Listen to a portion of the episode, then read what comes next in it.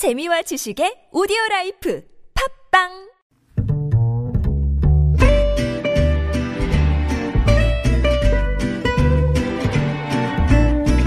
Good evening, everyone. Welcome to the evening show. 미 대선 투표가 우리 시간으로 오후 2시부터 시작됐습니다. 지역별 시차가 있고 또 투표 시간도 제각각이라서요. 50개 주 전역에서 24시간에 걸쳐 진행이 됩니다. 현장 투표의 사상 최대 규모의 우편 투표까지 트럼프와 바이든에게 어떤 드라마가 펼쳐질지 지켜봐야 할 것 같습니다.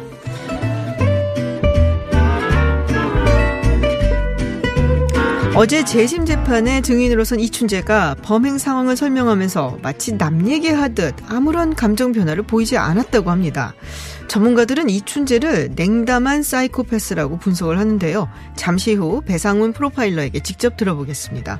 11월 3일 김지윤의 이브닝쇼 시작합니다.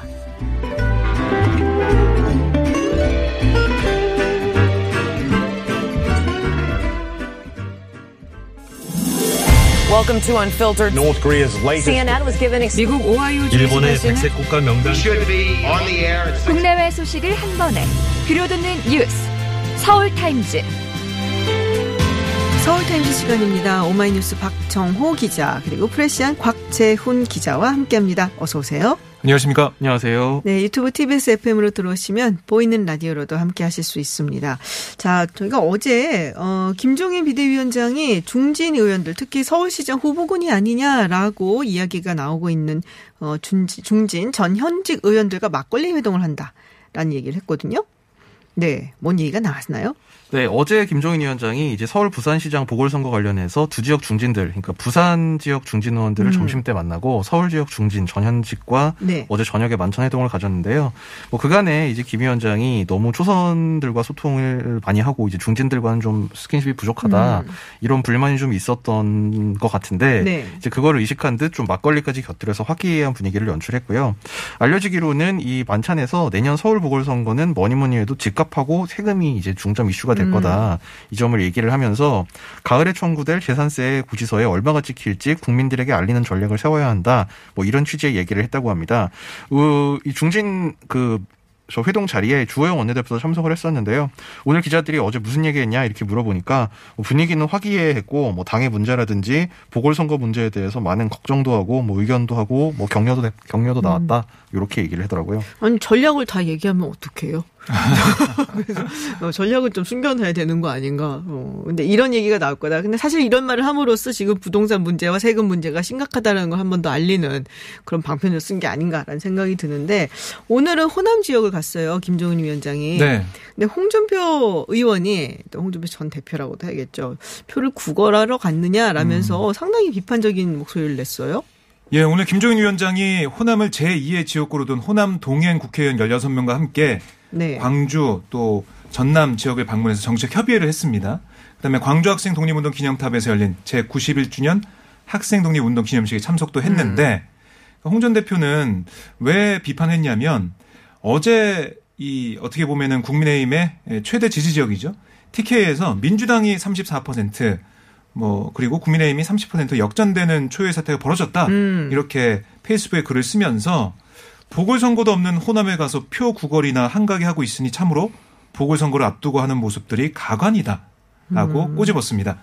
그러면서 호남에 가서 벼락치기 공들인다고 서울 호남 분들이 보궐선거 때 우리 당으로 즉시 돌아오겠냐? 아. 김종인 위원장이야 그냥 나가버리면 그만이지만 이 당을 지켜온 우리들만 또다시 형극의 길을 걷게 될 것이다 라고 지적을 했습니다. 뭐 그랬더니 김종인 위원장도 반응을 보였는데요. 여론조사는 실제로 그럴 수도 있고 안 그럴 수도 있어서 크게 신경 쓰지 않는다. 그러니까 자신이 설정한 것을 계속 추진하겠다 이렇게 맞받았습니다. 네. 홍전 대표가 얘기한 이 당이라는 게 무슨 당을 말하는 건지 지금 무소속이신데 아, 아. 그러니까 마음은 벌써 이제 국민의힘에 음. 있는 거고요. 그러니까 김종인 위원장은 나가버리면 그만이라는 그 말은 자신은 이제 들어갈 거니까 이렇게 충고를 한다. 음. 이렇게 해석할 수도 있겠습니다. 네. 근데 어쨌든 당분간 들어오시기엔 좀 어려워 보이는데요. 계속 이런 목소리를 내시면은. 네. 그러니까 네. 이 페이스북 글에서도 뭐 서울시장 선거, 부산시장 선거 뭐 쉽지 않다 이런 네네. 얘기를 했어요. 그러니까 제가 홍 전 대표 속 안에는 안 들어가 봤지만 이 글만 좀 보고 느낌은 내년 재보선 결과가 그렇게 좋지 않아서 김종인 음. 위원장은 나갈 거고 나는 뭐 복당이 될 거다 아하. 그런 얘기를 하면서 뭔가 좀 준비하고 있는 그런 듯한 느낌. 아마 음. 계속해서 홍 전 대표는 김종인 위원장의 리더십을 흔들려고 계속해서 글을 쓸 걸로 보입니다. 네.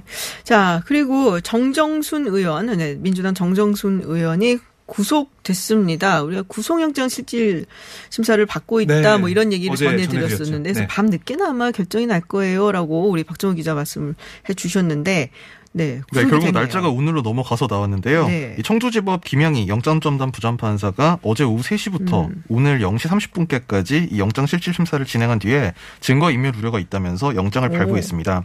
이에 따라 정정순 의원은 21대 국회에서 비위로 구속되는 첫 현역 의원이라는 불명예를 안게 됐는데요. 지난 1일 청주지검에서 구속영장을 청구하고 한 지금 하, 그 하루 이틀 만에 이, 그 실질 심사 결과가 나온 건데 지금 이제 정 의원은 국회에서 체포동의안이 앞서 가결이 됐고 법원에서 체포 영장이 발부된 이후에 검찰에 출두를 해서 이제 조사를 받았지만 이 자신의 혐의에 대해서 완강히 부인함에 따라서 검찰이 구속영장을 청구했고요. 이번 달 18일에 첫 재판을 앞두고 있습니다. 네. 사실 이게 증거인멸이나 뭐 도주의 위험은 좀 없지 않겠냐. 그래도 명색이 국회의원인데 뭐 이런 얘기를 했었고 그때 대신에 이제 범죄 사실이 소명이 돼서 아마도 그거에 근거해서 구속영장을 뭐 발부할 수도 있겠다라는 얘기를 했었는데 의외로 증거인멸의 우려가 있다라는 얘기가 나왔네요. 그렇게 나왔습니다. 네. 그리고 민주당이 서울시장 그리고 부산시장 보궐선거에 어, 후보를 공천을 하기 위해서 네. 당원 개정을 했는데 마무리 다 작업이 끝났다고요? 네, 그렇습니다. 오늘 중앙위원회를 열고 당원 개정안을 의결을 했고요. 그러니까 이게 숨가쁘게 좀 달려왔어요. 네. 주말에 이틀 동안 투표를 했고, 그다음에 어제 어뭐 당에서 당무위원회가 있었고, 오늘 중앙위원회 걸쳐서 당원 개정을 마무리하게 된 건데 이렇게 됨으로써 당원 96조 2항은 원래 민주당 소속 선출직의 귀책 사유로 보궐선거를 하는 경우 공천하지 않는다. 이른바 무공천 조항이었지만 단서 조항으로 전당원 투표로 달리 정할 수 있다라고 변경이 됐어요. 그 앞으로 이번 같은 사안이 혹시라도 다시 발생하게 되더라도 당원 투표로 달리 정할 수 있게 된 그런 상황이 됐습니다. 이제는 본격적인 공천 과정으로 들어가게 된 겁니다. 네네. 그래서 이번 달 중순쯤에 선거 기획단을 민주당에서 꾸려가지고요. 구체적인 일정표도 짜고 또 경선 방식도 결정할 방침입니다. 박수현 전 청와대 대변인이 네. 그한 언론에서 그런 말을 했더라고요. 이낙연 대표가 어 독배를 들었다 음. 주저 없이 네. 이걸 이제 결단을 내렸다라는 표현을 썼는데 독배를 들면은 죽잖아요. 그러니까 우리가 보통 축- 국가대표 축구팀 대, 그 감독을 얘기할 때 독이 네. 든 성배라고 얘기하잖아요. 굉장히 굉장히 명예롭고 위대하고 책임감이 있는 자리인데 음. 자칫하면은 이게 굉장히 위험하다. 막 그거를 표현한 것 같은데 음, 그럴 수도 있겠죠. 왜냐하면 내년 재보선. 네, 그러니까요.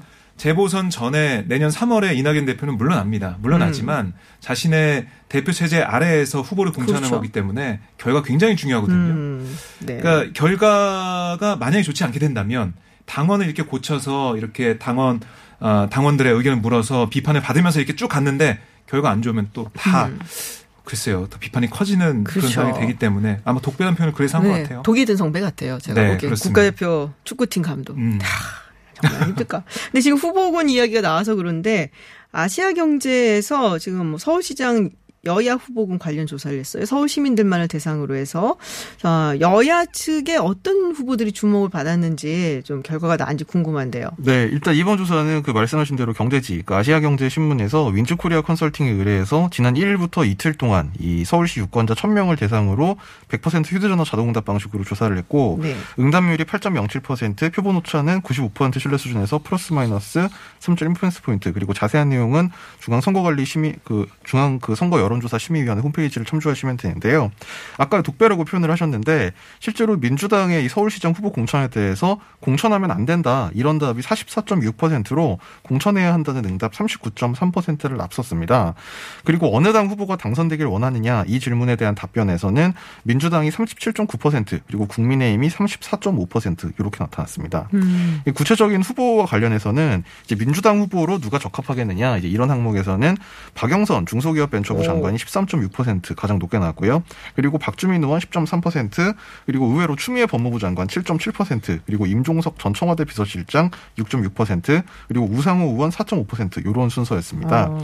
그리고 범야권에서는 오세훈 전 서울시장이 17.6% 상당히 높게 나왔고요. 그리고 안철수 국민의당 대표가 15.9% 그리고 이분이 왜 야권에 들어가 있는지 모르겠는데 금태섭 전 의원이 8.4% 여기서 3위가 나왔고요. 그리고 윤희숙 국민의힘 국회의원이 6.5% 조은희 서초구청장이 6.2% 그리고 김동연 경제부총 전 경제부총리가 5.1% 이렇게 나왔습니다. 어, 그렇군요. 근데 이게 되게 뭐랄까 좀 약간 민주당 측에서 긴장을 할 만한 부분은 그 부분인 것 같아요. 그러니까 정당 지지조 하면은 민주당이 훨씬 높게 나오고 국민의힘이 되게 자- 낮게 나오는 편이거든요. 그에 네. 비해서 이 조사에서는.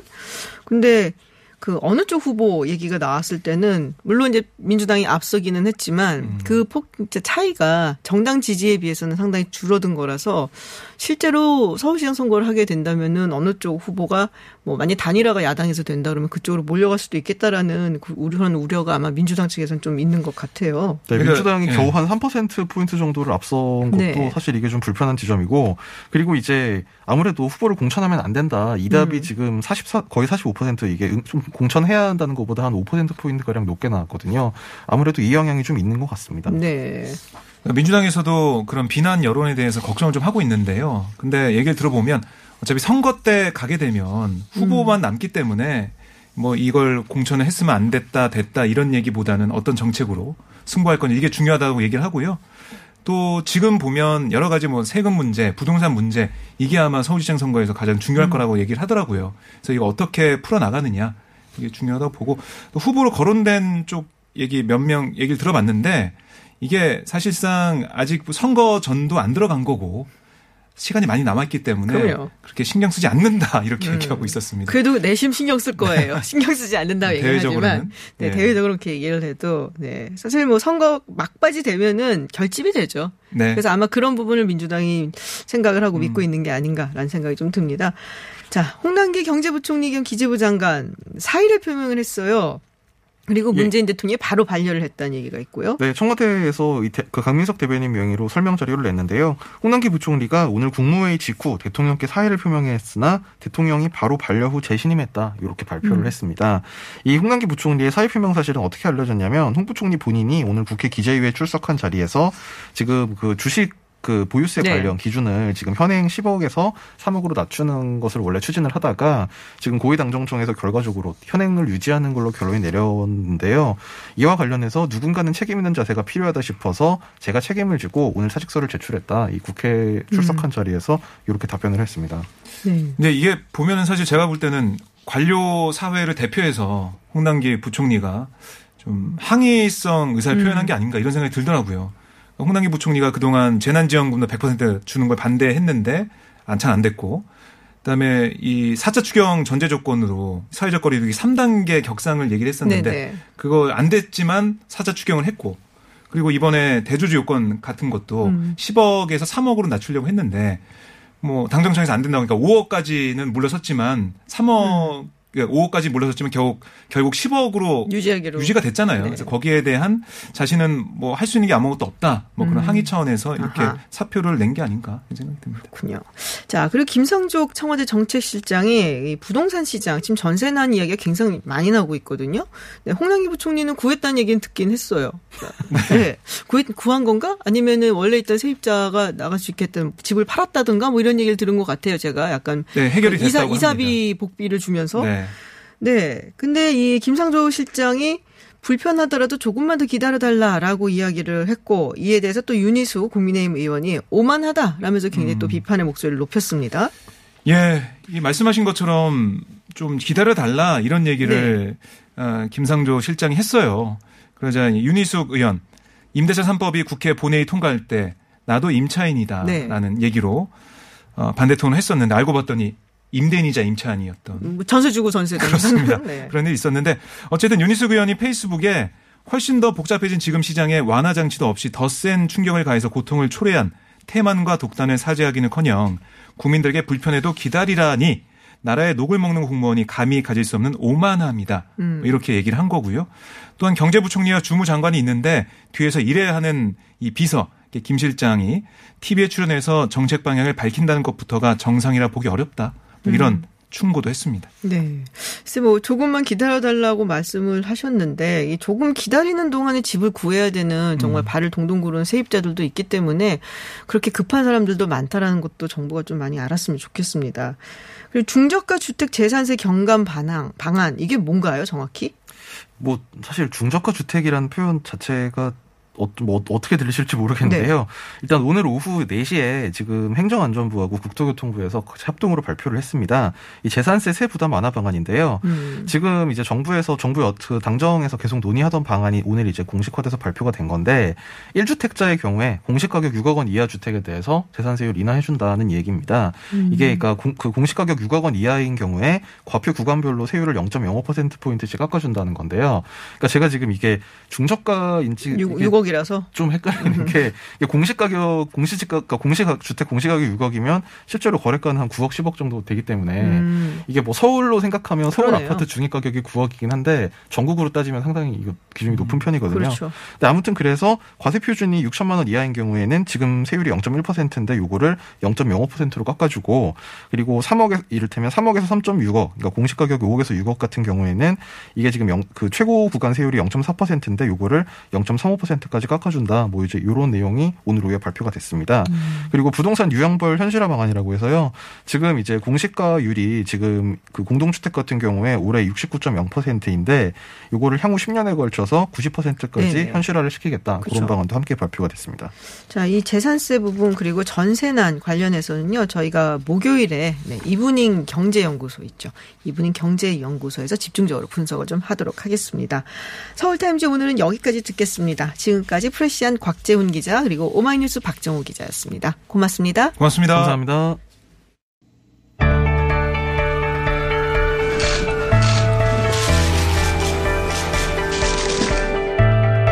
뉴스의 중심, 화제의 인물을 만나봅니다. 스포트라이트.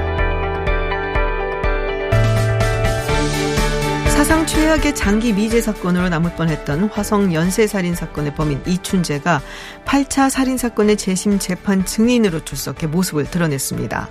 대중 앞에는 사실상 처음 모습을 드러냈던 만큼 그의 일거수일투족에 많은 관심이 집중됐었는데요. 배상훈 프로파일러와 함께 이춘재의 법정 증언 주요 내용 들여다보도록 하겠습니다. 어서 오세요. 안녕하세요. 네, 유튜브 TBS FM으로 들어오시면 보이는 라디오로도 함께 하실 수 있습니다.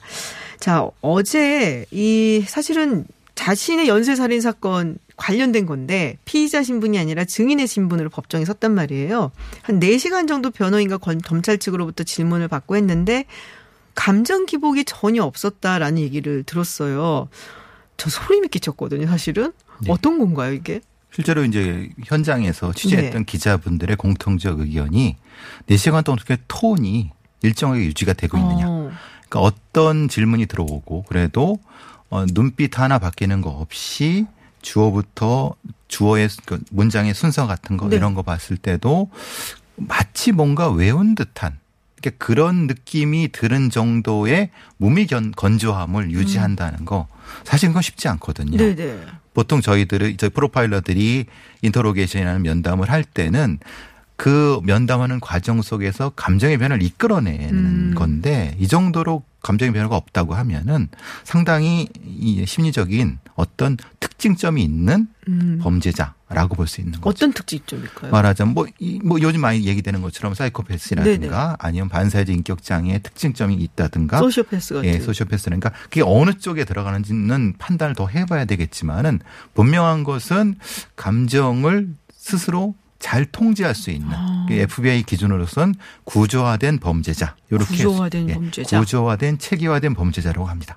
자신의 감정을 잘 통제하면서 범죄 현장에 그것을 어이 피해자와 현장을 통제할 수 있는 범죄자를 그렇게 얘기를 합니다. 약간 베스터마인드 막뭐 이런 느낌이 드는데요. 그렇죠. 상당히 그 서늘하고 네. 그리고 그러니까요. 상당히 어, 그 마- 마치 얼굴을 보면은 저 사람이 무슨 생각하는지 모르는 이런 음. 이런 종류의 악인이죠. 예. 근데 그런 말을 했다고 해요. 자기가 왜 그런 범죄를, 그러니까 왜 그렇게 생각을 했는지 정확히 답을 못 하겠다. 그러니까 뭐 뭔가 그냥 그때 상황이 그래서 그렇지 않았는가 생각을 한다라는 사실 이 피해자 가족들이 들으면 정말 기가 막히는 얘기거든요. 자, 이것도 어떤 그런 성향에서 나오는 건가요? 매우 이런 특징적입니다. 아, 그래요? 예. 어, 사이코패스는 왜라고 물으면은 왜라고 대답하지 않고 네. 어떻게로 대답합니다. 어떻게? 예. 너왜 죽였어? 라고 하면은 그 대답은 안 하고요. 네. 방법에 대한 얘기를 합니다. 자기는 왜가 의미가 없는 겁니다. 아. 어떻게 한 것을 자랑하는 것이 중요한 겁니다. 그러니까 왜라는 것이 없는 존재라는 것은 사실 왜라는 게 없으면 감정 부분이 없다고 봐야 되는 거죠. 그렇죠. 인간의 질문이 음. 네네. 없지 않습니까? 어떻게라는 건 질문이 필요 없죠. 그쵸. 행위니까. 행위니까. 예. 그래서 이런 사이코패스들한테는 모티브를 물- 물으면 안 되고 인텐트를 물어야 됩니다. 의도. 예. 그러니까 음. 모티브는 가슴에서 나오는 동기고 네네. intent는 계획된 어떤- 의도죠. 아. 그래서 프로파일러들은 intent를 찾는 겁니다. 그렇지만 intent 속에서 모티브 찾는 거죠. 근데 사이코패스들은 모티브가 없거나 아니면 그것을 가장하기 때문에 음. intent를 찾을 수밖에 없는 겁니다. 그래서 이런 얘기도 했대요. 진술을 안 할까 했는데 DNA 등 이제 증거가 너무 많아서 그래서 자백을 했다. 이런 얘기를 했단 말이에요. 그 다음이 중요하죠. 사건이 영원히 묻히지 않을 것이다. 그래서 자백한다. 그러니까 어떤 자기의 행동에 대한 정당성을 계속 부여합니다. 아, 어떤 다른 거를 얘기하지 않습니다. 이건 주도권을 잃지 않으려고 하는 거죠. DNA 있어. 그렇지만 난 DNA 때문에 이해하는 게 아니야. 아 다른 이유로. 내가 하고 싶어서 하는 거야. 내가 하고 싶, 내가 하고 싶고 내가 이걸 하기 때문에 사건이 밝혀진 거지. 니들이 하찮게 DNA를 가져와 봤자 난 아무것도 아니야. 라고 하는 어, 매우 전형적인 의미입니다. 아 그래요. 보통 이런 사이코패스 연쇄범들을 면담할 때는 항상 자기가 주도권을 잡으려고 합니다. 네. 내가 무엇을 이 프로파일러들 무엇을 제기하면서 너 이랬으니까 이게 아니야라고 하면 그거는 싹 하고 판을 바꿔버리는 음. 행태를 많이 하죠. 프레임을 완전히 예, 바꿔버리는. 예, 정치인들이 그러는 거 많이 하지 않습니까? 네네네. 판을 바꾸는 걸 잘- 잘합니다. 어, 그럼 뭐든지 어떤 뭐 이야기라든지 사건이라든지 설명함에 있어 서 자기가 주도권을 가져야 된다. 예. 이게 전형적인. 에고센트릭이 강한 존재들입니다. 어, 참, 좀 약간 좀 소름이 돋거든요. 이, 저는 글쎄요, 이런 사람들 많이 보셨을 거 아니에요, 우리. 저희들이 주로 만나는 사람들이죠. 예. 근데 그 재판 과정은 아닌데 이 이춘재가 팔자 사건 이제 본인이 했다라고 자백을 하면서 내가 한 걸로 밝혀지면 검, 경찰이 곤란해지지 않겠냐 뭐 이런 말도 했다고 해요. 그러면 이것도 약간 그런 건가요? 네, 앞선 거죠. 말하자면 에, 마치 자기가 이, 이걸 가짐으로써 경찰을 조정할 수 있고 수사판에 있어서 수사관들을 마음대로 할 수 있다고 생각하는 부분입니다. 물론 이것은 어, 이 사건 전체, 이 춘재 사건 자체에서 경찰의 실수 아니면 고의적 은폐 이런 것들을 분명히 이춘재가 그 현장에서 봤을 겁니다. 그렇죠. 저 8차 9차 사건에 자기가 범행을 했는데 옆에서 경찰들이 조금 약간 표현이 그렇습니다. 약간 바보같이 수사를 했다. 음. 거- 분명히 알고 있는 겁니다. 음. 자기는 알고 있는데 경찰들은 기록에 그걸 없었다. 그러면 누가 주도권을 잡을까요? 그걸 계속 상기시켜주는 음, 거죠. 네가 잘못했잖아. 너 이제 괜찮겠어? 약간 이렇게 어떻게 보면 깔보는 듯한 눈도 들리는데. 그래서 요번 증언 자체가 네. 사실 경찰들한테는 치욕적인 상황이죠. 대한민국 아하. 경찰들한테는 매우 치욕적인 상황입니다. 음. 어, 사실 매우 대한민국 경찰이 부끄러워야 되는 상황이죠. 그 정도 범죄자한테 이런 뒤로 잡힌다는 게 사실은 부끄러운 상황인 거죠. 그러니까 결국 이걸 알고 있기 때문에 이런 식으로 모욕적인 언사를 하면서도 이렇게, 이렇게 증언을 이어가는 거죠. 지금 이제 피해자들한테 사죄한다는 얘기도 했다고 그래요. 이게 무슨 의미인가요? 진짜 사죄하려면 피해자 누구한테 사죄를 해야죠. all 음. 모든 게 아니면 nothing입니다. 모두한테 사, 사죄하는 건 아무한테 사죄하는 거 아닙니다. 모두한테 사죄하는 건 아무한테도 하는 것이 예. 아니다. 어, 그 굉장히 멋있는 말 같아요. 근데 보통의 어떤 사죄의 마음이 없는 사람들, 네. 흔히 말하는 뭐 연, 이런 어떤 다중 살인범 네네. 그리고 아주 많은 제노사이드 같은 많은 사람을 죽인 대량 학살. 네. 대량 학살범들이 뭐라고 하냐면 모두한테 사죄한다고 합니다. 근데 사실은 아. 그 본 뜻은 아무한테 사죄하는 게 아닙니다. 연쇄살인범들은 바로 그겁니다. 피해자들이라고 해야지. 만약에 네. 사죄할 마음이 있었다고 하면 피해자 누구 이름을 부르거나 아니면 그때 누구 어떤 할머니라고 했어야 되는 게 맞습니다. 그게 진정한 사과입니다. 왜냐하면 그렇게 지정할수록 감정이 생기는 거거든요. 이 사람들은 감정이 음. 없는 겁니다. 그냥 피해자 일반 대상입니다. 그냥 사물화 시키는 겁니다. 이게 바로 이제 이 이런 존재들의 큰 특징이죠. 근데 지금 제가 그 교수님 말씀을 들으면서 생각이 드는 게 우리가 별로 이렇게 의식하지 않고 쓰는 그 단어 말 한마디 한마디가 굉장히 중요하다는 생각이 들어요. 방금 전에도 말씀하셨듯이 피해자 누구라든지 아니면 그때 어떤 누구 할머니라든지 이렇게 지정을 하면서 감정이 나온다고 하셨잖아요. 그렇죠. 그말 한마디 이런 선택하는 언어가 사실 우리의 감정하고 직결되어 있고 어떻게 보면 이런 사이코패스 이춘재 같은 사람은 그런 감정과 연결될 수 있는 말들 다 차단해 버린 거네요. 의도적으로 안 쓰거나 네. 아니면 그 개념 자체가 머릿속에 없거나 음. 그래서 개념 자체가 없으면 사이코패스 정도에 가깝고 네. 있지만 의도적으로 그걸 탈각해 버리려고 하는 존재를 일부에서는 소시오패스라는 얘기를 쓰는 그걸 목적 목적 주도성 뭐 조금 개념이 다르지만은 그렇게 쓰는 겁니다. 아마 이 둘 중에 하나 중간쯤에 있을 것 같습니다. 이제 이춘재 같은 경우. 그러니까 이 얘기를 하고 그러면서 이 이춘재가 본인 때 누명을 써서 억울하게 옥살이를 했었던 네, 윤 씨. 윤씨 쪽으로 눈길을 안 줬대요. 그건 의도적으로 피하는 건가요, 그러면? 눈길도 안 줬지만은 근데 또 저를 90도로 했다고 하더라고요. 그게 아, 그게 뭔가요? 가능한가요? 그러니까 응시를 하지 않고 행동만 하는 겁니다. 그 행동은 누굴 보느냐? 사람들이 보라는 거죠. 아. 그윤 씨한테 사과한 게 아니죠. 음, 그 행동 자체가 특별한 의미를 가지지 않고 그냥 음. 어, 보여주는 행동. 이게 흔히 말하는 얕은 감정이라는 말을 네네. 쓰거든요. 얕은 감정을 가진 사람일 수 있습니다. 아, 이게 본능적인 건가요? 아니면은 그렇게 본인이 스스로를 만드는 건가요? 두 가지가 다 겹쳐져 있다고 합니다. 사이코패시라고 하는 네. 것은 선천적인 것도 존재하지만 후천적으로 특정한 연쇄살인을 하면서 네. 스스로가 거기에 각성된 어라우절 아. 된다고 합니다. 각성되는 것이 진화된다고 얘기를 합니다. 그러니까 점 살인을 저지르면 저지를수록 어떤 그런 부분이 점점 특화되면서 그렇죠. 약간 예. 성장을 하게 되는 성장이라는 말이 좀 이상하지만 진화되는, 발달하게 예, 되는 진화돼서 진화되는 그 감각은 매우 뛰어납니다. 그래서 이춘재가 이번 증언에서 어떻게 죽였고 죽였을 때 뭐가 어떤 건 아주 세세하고 감정까지도 정확히 얘기합니다. 그러니까 감각, 저건 감각이라고 하는 거죠. 감정이 음. 네네. 아니라 정확히 얘기하는데 나머지는 그 사람한테 의미가 없습니다. 그러니까 나머지는 진술하지 않거나 아예 의미가 없는 걸로 다 없애버리는 겁니다. 음. 그러니까 이게 매우 불균등하죠. 진술 자체에 불균등성이 나타나는 것이 특징적입니다. 아, 그럼 마치 그 무대에서 왜 우리가 스포트라이트라고 하잖아요. 핀 조명 같은 예, 핀 거죠. 조명 그런 느낌이 좀 그런- 드네요. 그러니까 그런 종류의 심리적 특성의 사람은 조금만 보면 금방 나타납니다. 아. 어떤 부분에서 눈빛이 반짝거리는데 나머지는 거의 눈빛이 거의 없는. 그러니까 겉으로 봐서 뭐냐면 약간 좀 힘이 없으신 할아버지인가? 이런 느낌이 들 정도입니다. 네네. 뭐 꾸부정이 아하. 있고 근데 사실은 어떤 특정한 감각에 얘기할 때 어떤 살인 사건 얘기할 땐 눈빛이 반짝거리면서 괜찮아. 그게 가장 특징적입니다. 아마 이춘재가 그 증언할 때는 그래서 기자분들도 그걸 명- 유심히 봤다 그러더라고요. 음. 근데 그런 특징이 나타난다고 그러더라고요. 아, 나타났다 그래요? 그러더라고요, 이번에. 예. 살인의 추억 영화를 봤다 그러더라고요 이춘재가. 근데 뭐 별로 감흥이 없었다라고 얘기를 했다는데 이거는 무슨 의미인가요? 아마 가망이 있었을 겁니다. 아 그래요? 네, 근데 이제 없었다고 얘기를 했을 것 같아요. 제가 보기에는 음.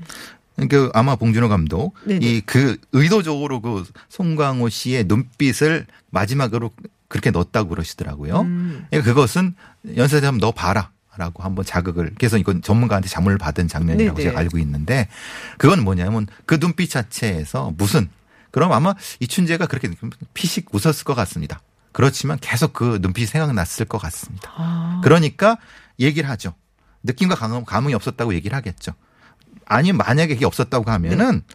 영화 안 봤다고 하거나 뭐 생각 안 난다고 했을 겁니다.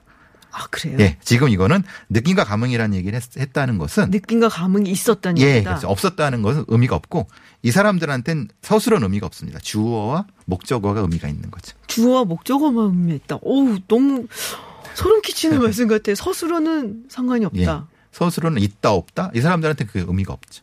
음. 자기가 주장하는 앞쪽만 탁 찍으면은 그 사람들한테 의미가 한 덩어리로 들어오는 거 이게 중요한 겁니다. 그러면은 강호순이라든지 유영철이라든지 이런 연쇄 살인범들하고 이춘재하고 뭐 다른 점이 있나요? 아마 이춘재, 이 유영철과 강호순의 아마 스승 정도 될 겁니다. 이춘재가. 아마 유영철과 강호순이 이춘재의 방식을 많이 모방했고 아. 배웠다는 얘기를 제가 제가 들고 네네. 있는데 그러니까 분노 중엔 차가운 분노와 뜨거운 음. 분노가 있는데 아마도 강호순, 유영철은 뜨거운 분노일 것 같고 이춘재 같은 경우는 차가운 분노 같습니다. 분노를 표출하는데 감정 없이 자기의 각성을 높이는 거고 네네. 유영철처럼 특정한 형, 형태의 질적 전환. 그러니까 처음에는 무차별로 가다가 특정한 곳을 선택적으로 가는 형태. 네. 이런 경우는 아마도 자신의 그 뜨거운 분노 자체를 정지하는 상태가 있는 것 같습니다. 그러니까 이제 질적으로는 분명히 이춘재가 더 높은 수준이라고 볼 수 있고 유영철은 그보다 급이 낮은 것 같고 네. 강호수는 이- 유영철과 이춘재를 좀 섞은 것 같습니다. 음. 이 사람들은 매우 학습력이 뛰어납니다. 그렇기 때문에 이 사람들의 애모, 뭐 범행 수법 같은 걸 봐- 보면은 앞에 있는 존재들에서 그 행동 조각들이 많이 나타납니다. 아하. 예. 그래서 그것은 순서를 저희는 정하죠. 아, 여기서 배웠고, 요 다음이고, 음. 이렇게 얘기를 하는 거죠. 그한 명 더 있잖아요. 스스로 정남규. 예, 네. 예. 그쪽은 어떤 건가요? 그러면? 그게 이제 그건 폭발적 분노 같은데. 폭발적 왜냐면 분노. 폭발 분노 이 사람은 특정한 선택적인 것이 아니라 어, 어떤 대주, 대체적인 어떤 걸 설정해 놓지 않고 순간순간마다. 그러니까 음. 오히려 보면은 정남규가 이춘재의 거의 직속이라고 볼 수 있죠. 아. 유영철은 이쪽 왼쪽으로 꺾여졌다고 하면 오른쪽 강호수는 오른쪽 꺾어졌고. 그래서 이춘재는 정 정남기 바로 밑에 그러니까 정남기는 이춘재 바로 밑에 네네. 그렇게 볼 수 있을 것 같습니다.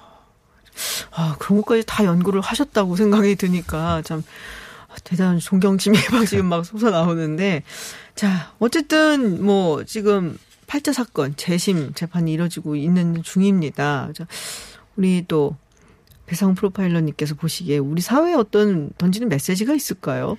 예.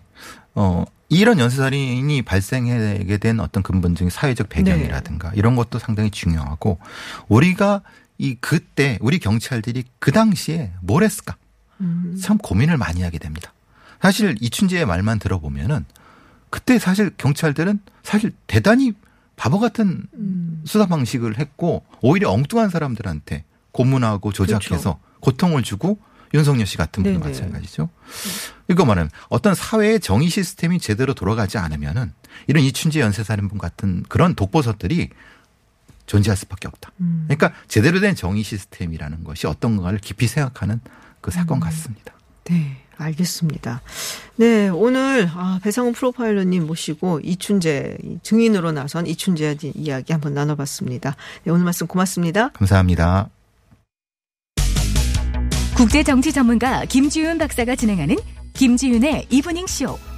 월요일부터 금요일까지 여러분과 만납니다. 유튜브에서 TBS FM으로 들어오시면 보이는 라디오로 함께하실 수 있습니다. 방송에 의견 보내실 분들은 TBS 앱 또는 50원의 유료 문자 샵 #0951로 보내주세요. 김지윤의 이브닝 쇼.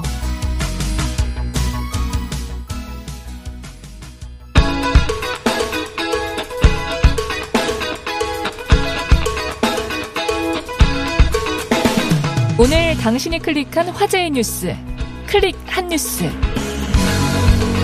네, 클릭 핫 뉴스 시간입니다. 김혜지 아나운서와 함께합니다. 어서 오세요. 안녕하세요. 김혜지입니다. 아, 오늘 굉장히 상큼하시네요. 아 그래요? 네. 부정하지 않겠습니다.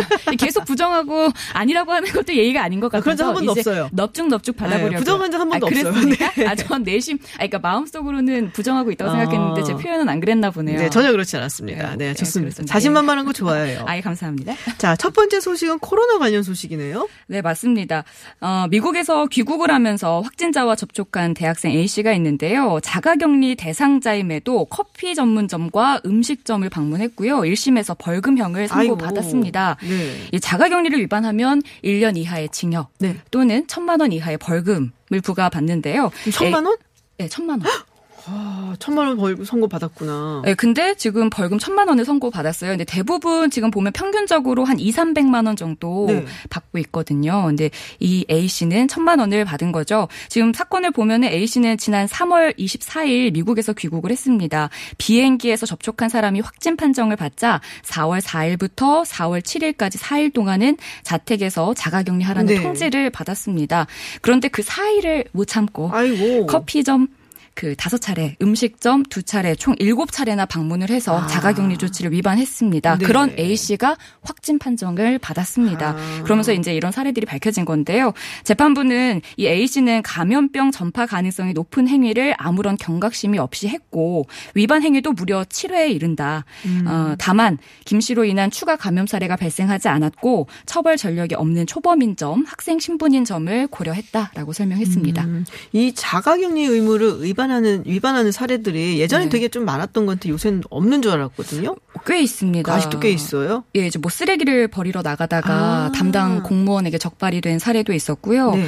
격리를 하라고 했더니 격리 장소인 집으로 지인들을 초대해서 생일 파티를 한 네. 유명 유튜버도 있었고요. 예, 며칠 동안 다른 도시로 이동을 해서 뭐 술집도 가고 숙박업소도 가고 막 이렇게 하면서 SNS에 사진을 올린 사람들도 있었습니다. 음. 뭐 위의 사례들은 모두 고발 조치가 됐기 네네. 때문에 합당한 처벌을 받게 될 거고요. 이런 사례도 있었는데요. 해외에서 거주를 하다가 아버지가 위독하다는 소식을 네. 듣고 귀국을 했어요. 그래서 병원으로 바로 달려갔는데 자가격리를 했어야 했죠. 근데 자가격리 그걸 위, 위반을 하고 네. 아버지에게 달려가서 이 사람은 벌금 150만 원을 음, 선고받았습니다. 여기 여긴 조금 정선 참작을 좀 네. 해준 것 같아요. 음, 그렇군요. 자, 다음 소식은 네. 타투할 자유와 권리를 달라라는 헌법 소원 청구가 있었다는데 네. 이게 왜 이게 필요한 거예요? 어, 오늘 이제 네. 헌법 소원 청구 기자회견을 다 두 단체가 한 건데 네네. 타투 유니온 지회 그리고 음. 타투할 자유와 권리를 위한 공동대책위원회 줄여서 네. 타투 공대위가 이제 이런 기자회견을 연 겁니다. 문신 못해요? 다 하시던데 요새는? 아 지금 한국은 네. 우리나라는 타투가 불법이에요. 아 정말요? 그러니까 의료인이 하는 것은 불법이 아니고 아 의료인이 의료인이 아닌 아. 비의료인이 했을 때는 네. 불법인 겁니다. 이게 1992년에 의사 면허 없이 시행되는 문신 시술은 불법이다라고 아하. 판단을 아. 내린 게 있는데요. 기억하실 네. 거예요. 이제 한참 문신 붐이 일어서 음. 어머님들이 이제 퍼런 눈썹 그리고 약간 붉은 눈썹 많이 하고 다니시고 기억을 하시죠. 근데 그 당시에 부작용을 호소하는 그런 아. 피해 소송들이 상당히 네네. 많았습니다. 불법 시술 때문에. 불법 시술 때문에 방문 시술 뭐 음. 이런 게 많았었죠. 네, 타투 하시는 분들 주장을 들어보니까요. 한국에서 반영구 화장을 포함한 타투를 소비하는 사람만 1,300만 명이다. 음. 세계의 타투 문화를 이끌고 있는 한국의 타투이스트들을 더 이상 범죄자로 몰아서는 안 된다라고 어, 주장을 했습니다. 음. 1,300만 명이라는 이 수치의 증거는 이야기하지 않았지만 네. 실제로 주변에서 보면 타투한 사람들 뭐 콩알만한 타투부터 많더라고요, 손바닥만한. 네. 타투까지 정말 많이들 하고 있고 쉽게 볼 수가 있죠. 음. 그리고 어, 비의료인의 타투 시술을 불법으로 규정하는 것보다 합법화했을 때 얻는 사회적 이익이 더 크다. 소비자의 안전과 타투 시장 부흥을 위해서 보다 합리적인 선택지라는 주장도 있었습니다. 보통 의료인이 아니면 할 수 없는 의료 행위에 문신 시술이 포함이 됐다는 거는 네. 직업 선택의 자유와 예술 표현의 아. 자유를 침해할 수 있다라고 헌법 소원 심판 청구 취지를 밝혔습니다. 그렇군요. 그러니까 타투는 예술 행위에 가깝다라는 네네. 주장을 하는 거죠. 미학 그리고 문신과 무관한 의사들만이 이 문신 시술을 할 수 있다고 보는 것은 문신 시술을 하고자 하는 이들의 직업 선택의 자유, 예술 표현의 자유 침해하는 것이다. 이렇게 주장을 뭐 하고 약간 있습니다. 이제 의료 성형외과적인 어떤 의료 시술이라고 봤으니까 타투를 네네. 의료인만 할 수 있겠다고 하는데 요새는 사실 그거보단 그냥 그러니까 자신의 어떤 뭐 뭐랄까 자랑거리 뭐 이런 걸 드러내기 위해서 나의 뭐 어떤 정체성을 보이기 위해서 네. 하는 경우가 굉장히 많잖아요. 사실 일본도 네. 지난 9월 전까지는 불법이었는데요. 아하. 지난 9월 에 문신 시술은 의료 행위가 아니다라고 판단을 했습니다. 음. 의료 면허 없이 문신 시술을 해도 처벌을 받지 않는다는 의미죠. 아, 알겠습니다. 마지막 뉴스는 뭔가요? 이제 오늘로 딱 30일 한 달 남았습니다. 2021학년도 대학 수학 아이고, 능력 시험. 그렇군요. 아, 이번에 고3 학생들 정말 고생이 많았는데요. 네. 이맘때 꼭 나오는 기사들이 있습니다. 네. 수능 막바지 준비 무엇을 해야 하나 전문가들의 이야기를 들어봤다. 뭐 이런 류의. 기사죠. 늘 똑같습니다. 컨디션 조절도 능력이다. 건강 관리 잘하고 시험 당일과 같은 스케줄을 연습해야 한다. 음. 새로운 것을 보지 말고 정리한 내용을 봐라. 특히 오답 위주로 복습해라. 하지만 음. 올해는 조금 다릅니다. 근데 어떤데요? 이 마스크와 아. 가림막이 등장을 하거든요. 네. 이 방역 도구가 등장을 하죠. 대입 수험생의 컨디션을 좌우할 변수가 될 거라는 예상이 나오고 있습니다. 입시 전문가들은요, 예년과 다른 시험장 환경에 적응하기 위해서 충분한 연습을 하라 이렇게 조언을 하거든요. 모든 응시자가 지금 반드시 마스크를 착용하고 시험을 치러야 하는 상황인데 네. 어, 기침, 발열 이런 증상이 없는 수험생들은 덴탈 마스크, 면 네네. 마스크 이런 일반 마스크를 착용할 수 있어요. 근데 시험장에서 체온을 측정했을 때 만약에 37.5도 이상이 나왔다. 네. 그러면은 그 KF80 이상의 보건용 마스크를 아하. 꼭 착용을 해야 하거든요. 그렇기 때문에 조금 두터운 마스크에도 조금 적응을 해야 할 것 같고요. 음. 아하. 당연히 밸브형 마스크나 망사 마스크는 허, 허용이 되지가 않습니다. 네. 이 워낙 오랜 시간 우리가 마스크를 쓰고 살다 그렇죠. 보니까 가끔은 제 살붙이 같기도 하고요. 차에서나 집에서나 네. 입고 계속 쓰고 있는 경우도 있는데 아무래도 이제 수험생들은 조금 음, 예민하다 보니까 그렇죠. 조금 더 적용, 적응을 해야 할 것 같고요. 가림막 책상 네네. 위로 가로 60cm, 세로 45cm 크기의 가림막이 설치가 음. 됩니다. 이 시험지를 움직이다 보면 접히는 경우도 있고 아. 네, 막 구겨지는 그러니까. 경우도 있고 그리고 가림막을 치는 경우도 있을 테니까요. 꼭 이 설치된 환경에서 마스크를 쓰고 음. 잘 적응을 했으면 좋겠습니다. 연습하셔야겠어요. 네. 연습 많이들 하시고요. 네. 클릭 핫 뉴스 김혜지 아나운서와 함께 했습니다. 고맙습니다. 고맙습니다. 네, 잠시 후 3부에서는 한국 시간으로 오늘 오후 2시부터 시작된 미 대선 현장, 네, 현지 분위기 어떤지 김동석의 워싱턴 24시에서 들어보겠습니다. 저는 잠시 후 7시에 돌아오겠습니다.